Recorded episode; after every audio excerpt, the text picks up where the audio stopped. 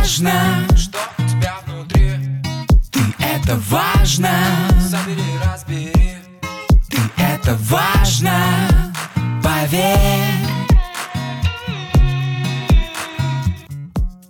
Добрый день, дорогие друзья! Я Мицкевич Елена, практикующий психолог. Рад приветствовать вас на своем подкасте «Ты – это важно». И сегодня хочу начать с такой сентиментальной ноте и сказать вам спасибо большое за наш островок жизни здесь, в подкасте. Для меня это большая творческая отдушина и возможность продолжать делать то, что мне важно. Хочу сказать также и для вас, что в продолжении подкаста существует портал ты это важно, с адекватной информацией и психологами, где мы пишем тексты, ведем прямые эфиры и отвечаем на ваши вопросы. Теперь и в сообществе ВКонтакте. Присоединяйтесь, и между выпусками подкаста вы там найдете много полезного и поддерживающего. Ну а сегодня мы с вами продолжим говорить о наших когнитивных искажениях, об ошибках мышления, которые мешают нам осознанно воспринимать нашу жизнь быть в контакте с действительностью и, соответственно, адаптироваться об реальность, а не фантазии. И если это часть первая, с которой вы начинаете знакомиться с ошибками мышления, я еще хочу добавить, что получая эту информацию, а соответственно взращивая внимательность к себе, отлавливая свои автоматические мысли, системно повторяющиеся мысли,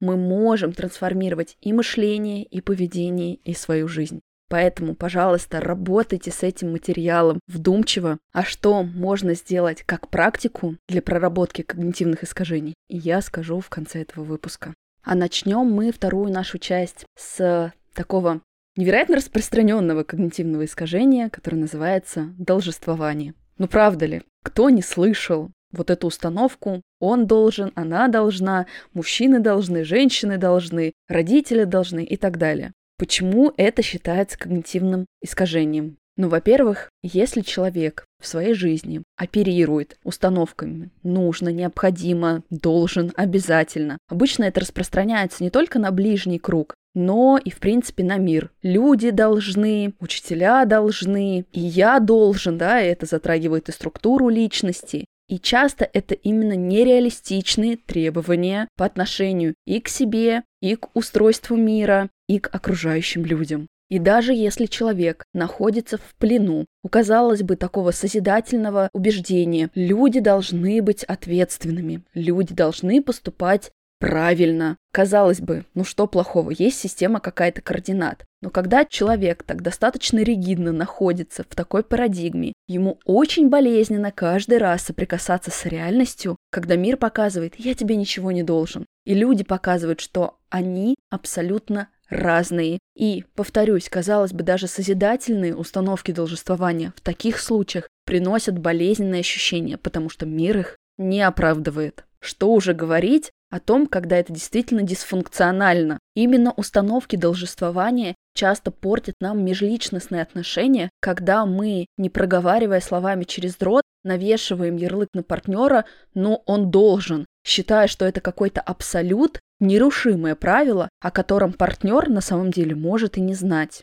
Что же делать в таких ситуациях? Не отказываться же нам от каких-то своих ожиданий в общем и целом на мир. Если это касается межличностных отношений, то свои пожелания мы в первую очередь можем как раз-таки именно в такую форму и облекать, разговаривая с людьми напротив и говоря, знаешь, мне бы хотелось, а мне кажется, что вот так вот было бы правильно. А что ты думал, мышь, на этот счет? Не мысли директивно, не мысли линейно, не мысли категорично. Когда мы начинаем говорить языком «я сообщений», знаешь, мне бы хотелось, а не ты должен. Остается пространство в отношениях, свобода и воздух для того, чтобы рядом с нашими пожеланиями партнер точно так же реально себя нашел. Поэтому, пожалуйста, отлавливайте себя на автоматическом слове «должен», «обязан», «неумолимо так будет», потому что это все в корне не что иное, как ваши желания, которые мир, к сожалению или к счастью, не обязан директивно удовлетворять.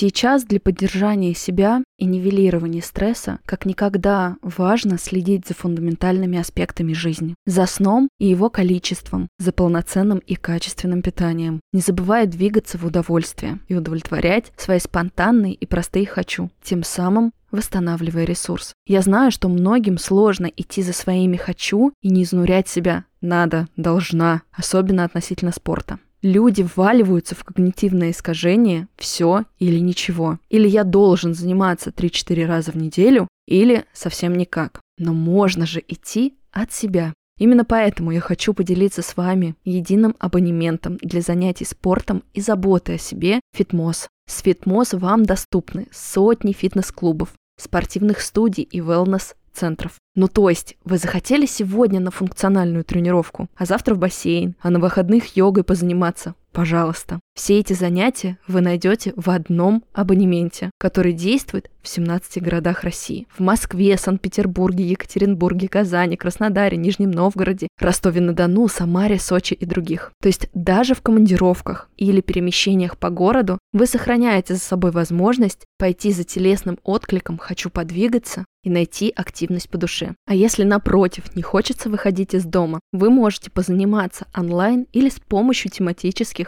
онлайн-курсов. Фитмоз заботится, чтобы сопротивление было минимально, а азарта и удовольствие от процесса, а значит и здоровье максимально. Промокод WELL дает скидку 20% на первый абонемент сроком на месяц. Слушателям-то это важно. Все подробности вы найдете в описании к выпуску. Ну а я перехожу к следующему когнитивному искажению, которое называется сверхобобщение. Сверхобобщение можно узнать по следующим маркерам в словах. Всегда, постоянно, все время, все. Или же напротив, слова никогда и никто. В общем, в состоянии когнитивного искажения сверхобобщения человек обычно по однократной или двукратной ситуации делает обобщение о мире и о людях в целом. Меня одна девушка бросила, значит, я в принципе неинтересный. Мне на один телефонный звонок не ответили или один раз нахамили, значит, все, люди недобры ко мне. Или же на меня на машине подрезала какая-то иномарка, я думаю, все, все обеспеченные люди, наглые борзые. Или наоборот, меня подрезала какая-нибудь отечественная убитая машина, я думаю, ну вот одна борзота и гопота на таких ездят, все такие. И в какую классификацию бы ни попали, все люди были помечены бы каким-то одним общим маркером. И обычно он негативного флера. Именно из-за таких обобщений, негативных обобщений, в целом формируется такое негативное мышление, депрессивное мышление, которое опять же мешает видеть мир в многообразии. Какое противоядие есть на эту ошибку мышления? Ну, конечно же, конкретизация. Логично, правда? То есть, если мы испытываем какую-то яркую, болезненную, неприятную эмоцию, очень важно привязать ее к конкретному факту. Сейчас случилось такое неприятное событие, или да, мне грустно, да, я испытываю вот такую-то эмоцию. Но во мне есть ресурсы останавливать этот поток автоматических мыслей и не приписывать то самое сверхобобщение на весь оставшийся мир. Следующее когнитивное искажение похоже на самом деле со сверхобобщением, только я часто смеюсь, что люди, которые находятся в плену катастрофизации, как то Феррари, три секунды выходят в состояние катастроф. То есть еще, возможно, ничего не случилось, а уже состояние паники, ощущение, что все идет по самому худшему сценарию, их подавляет. Там точно так же часто звучат слова «никогда», «всегда», но добавляется еще элемент навешивания негативного ярлыка. Если я сейчас допущу ошибку в этом отчете, меня уволят, а потом никто и никогда не возьмет работать, потому что все будут знать, какая я никчемная. Или же, если он меня бросит, я точно никогда и никому не понравлюсь, и даже таких отношений никогда построить не смогу. Проблема катастрофизации заключается в многократном преувеличении негативных последствий. И опять же, маркируется такими словами, как кошмар, ужас, это трагедия, это конец света, катастрофа и многими другими. Но что же делать, если это состояние регулярно вами овладевает? Очень важно остановиться, продышаться и задать себе простой, но важный вопрос. А в реальности-то что? Могу ли я не улетать в фантазию? У фантазии, как я часто повторяю, границ нет. Реальность обычно ограничена. Могу ли я увидеть, что в этой реальности меня конкретно пугает? И описать это случилось первое, второе и третье, стараясь разделять факты и эмоциональную реакцию на них. Если этого недостаточно, и с вами произошло действительно какое-то серьезное потрясение, то да, возможно, осмысление каких-то двух-трех альтернативных планов, а что самого худшего может произойти и продумывание последствий, может вам помочь. Но очень важно ограничиться этими двумя-тремя последствиями и найти продолжение и им, потому что, несмотря на всю вашу эмоциональную оценку, окраску, реальность есть, никуда нас не покидает и будет продолжаться. Есть и еще одно когнитивное искажение, которое, я уверена, многим окажется знакомым. Называется оно «несправедливое сравнение». Это когда мы постоянно сравниваем себя с теми, кто как будто бы лучше, успешнее, а себя обесцениваем. Вот у кого-то уже там, я не знаю, и семья, и дети, а у меня нет. Вот кто-то уже успел квартиру купить, а я нет. А вот у кого-то есть собака, а у меня нет. И неважно, насколько желанны вами эти аспекты, насколько они вам действительно нужны, но вот это вот наличие у кого-то чего-то материального или эмоционального постоянно бьет нас, будто бы в наше несовершенство. То есть мы систематически головой, сознанием выцепляем тех, с кем мы можем сравнить себя в худшую сторону. В таком когнитивном искажении, при такой ошибке мышления, вы постоянно будете находить подтверждение вот этому ощущению «я не до». Со мной постоянно что-то не так, у меня постоянно что-то не хватает. И здесь у меня нет какого-то универсального ответа вам, что же делать с этим когнитивным искажением, потому что здесь важна системная работа с ощущением самоценности, с изучением своей системы координат, своей системы ценностей. Для того, чтобы выходить из этой подавленности, расправлять плечи и убирать эту пагубную ошибку мышления, которая мешает чувствовать себя собой и получать от себя удовольствие вне зависимости от того, что декларируют социальные сети блогеров или ваших бывших одноклассников. Кстати, в связке вот именно с этим когнитивным искажением часто идет следующая ошибка мышления, которая называется ориентация на прошлое, сожаление о прошлом. Когда человек не умеет целостно себя принимать,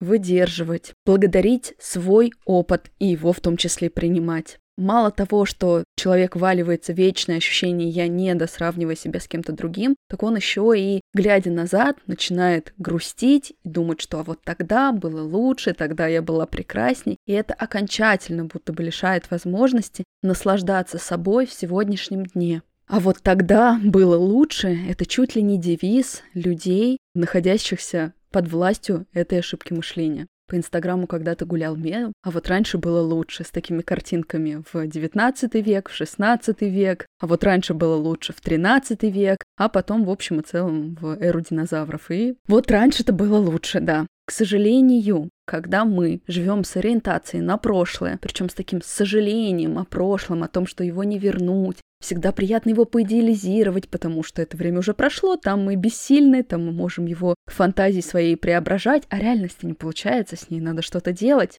Так вот, в такой ситуации, к сожалению, мы обкрадываем свою текущую жизнь, мы мешаем себе свой опыт брать реально в силу, что-то хорошее нести и трансформировать в сегодняшнем дне и отстраивать свою жизнь и дальше. Мы не живем, к сожалению или к счастью, в сослагательном наклонении. А вот если бы, а вот если бы тогда, вот так, но ведь тогда так было прекрасно, если бы я смогла сохранить. Это все фантазии о жизни, которые опять же лишают вас контакта с реальностью. Вернитесь, пожалуйста, в текущую свою жизнь. Да, с уважением отнеситесь к этим чувствам. Если было что-то в прошлой жизни важное, попробуйте посмотреть, развернуть это и подумать, а как я в сегодняшнем дне могу это реализовать для себя, не знаю, для своей карьеры, для своей личной жизни. Безусловно, прошлое мы не вернем, но мы можем воспользоваться вот этими фонящими ценностями для того, чтобы реализовывать их в настоящем, используя возможности сегодняшнего дня. Только для этого важно фокус внимания вернуть тоже в момент здесь и сейчас.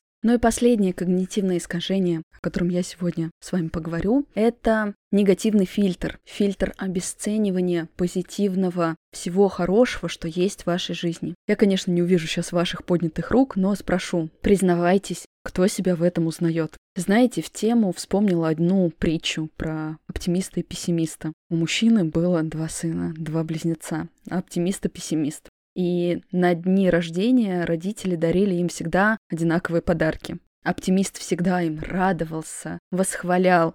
Пессимист же постоянно обижался, ругался и был вечно недоволен. Родители устали от такого и решили на текущий день рождения подарить детям разные подарки. Пессимисту подарили игрушечную лошадь, которая прыгала, скакала, издавала звуки, а оптимисту по утру в его комнату перенесли ведро с навозом. Прибегают дети в общую комнату, пессимист, как обычно, вот, она кричит, она меня разбудила, и вообще, почему это игрушечная лошадь? Я хотела настоящую, а что у тебя? Оптимист говорит, а у меня, видимо, настоящая, в противном случае, как объяснить, что навоз есть, а лошади нету? Вот в жизни так часто тоже бывает, что некоторым людям жизнь дает разные классные возможности, какие-то бонусы, а они все равно найдут, что фокусом внимания выцепить негативного. И часто это именно приобретенный навык мышления, который трансформируется в психотерапии. Да, не быстро. У нас, в принципе, нейронные связи выстраиваются минимум от 4-6 месяцев. Но это правда того стоит, когда ты в общем и целом можешь наслаждаться жизнью. Ведь зрение нам дано не только для того, чтобы видеть какой-то мусор, соринки, а еще и наслаждаться прекрасным небом, цветами, которые нас окружают, людям, которым нам улыбаются в том числе, и всему хорошему многообразию мира. В завершении хочу вернуться к тому, с чего начала. Я обещала вам подсказать, как можно работать с той информацией, которую я дала в этих двух частях выпусков подкаста о когнитивных ошибках и что вы можете сделать. Пожалуйста, вот после первых прослушиваний вернитесь к ним еще раз. Переслушайте и первую, и вторую часть, и выпишите себе все когнитивные ошибки с какими-то примерами, которые озвучивала я, или которые вам придут из собственного опыта и вашей жизни. И повесьте их, пожалуйста, себе куда-то на видное место. Очень важно, чтобы даже когда вы об этом забываете, вам на глаза попадалась информация, которая вам будет напоминать, что, дружочек, Кажется, катастрофизация — это то, что с тобой происходит, и это не ок. Это баг в системе, и в общем и целом с этим можно что-то делать. Или черно-белое мышление, в которое ты опять валился, валилась, то то, что важно остановить, осознать, переосмыслить и попробовать пойти другой тропинкой. Или если ты опять считаешь, что тебе кто-то должен, или додумываешь за людей, это тоже не ок. Это тоже ошибка мозга, которую ты можешь трансформировать и решать. Пожалуйста, поддержите себя, распечатайте в нескольких экземплярах, повесьте это перед своими глазами. Я прошу вас сделать именно это своими руками, а не находить, например, какие-то списки в интернете. Именно для того, чтобы вы могли это пропустить через себя. Не просто так в психотерапии существуют письменные практики. Когда мы пишем, у нас чуть-чуть по-другому происходит мышление, у нас больше времени есть для анализа и осознания. Мы пишем медленнее, чем думаем. Это дает нам возможность интегрировать информацию в себя, а не просто пробежать мимо нее мельком. Век нашего информационного шума остановиться, дать себе возможность соприкоснуться с этой информацией, прочувствовать, проосмыслить ее, повспоминать свои какие-то примеры из жизни, заняться самоанализом, очень полезно. Пожалуйста, пользуйтесь. Это в ваших руках. Ну и, конечно же, не забывайте писать свои отклики на подкаст. Меня это тоже мотивирует двигаться дальше, дает большой ресурс и поддержку. Я не умею читать ваши мысли, я даже не вижу ваших глаз, поэтому только если вы мне напишете какие-то слова, я смогу узнать о том, что с вами происходит по ту сторону экрана, когда вы меня слушаете. Благодарю вас за ваши отметки, благодарю вас за то, что вы провели это время сегодня со мной. И помните, вы — это важно. От всего сердца. До новых встреч важно. С кем тебе по пути? Ты это важно. Как себя обрести? Открой свою дверь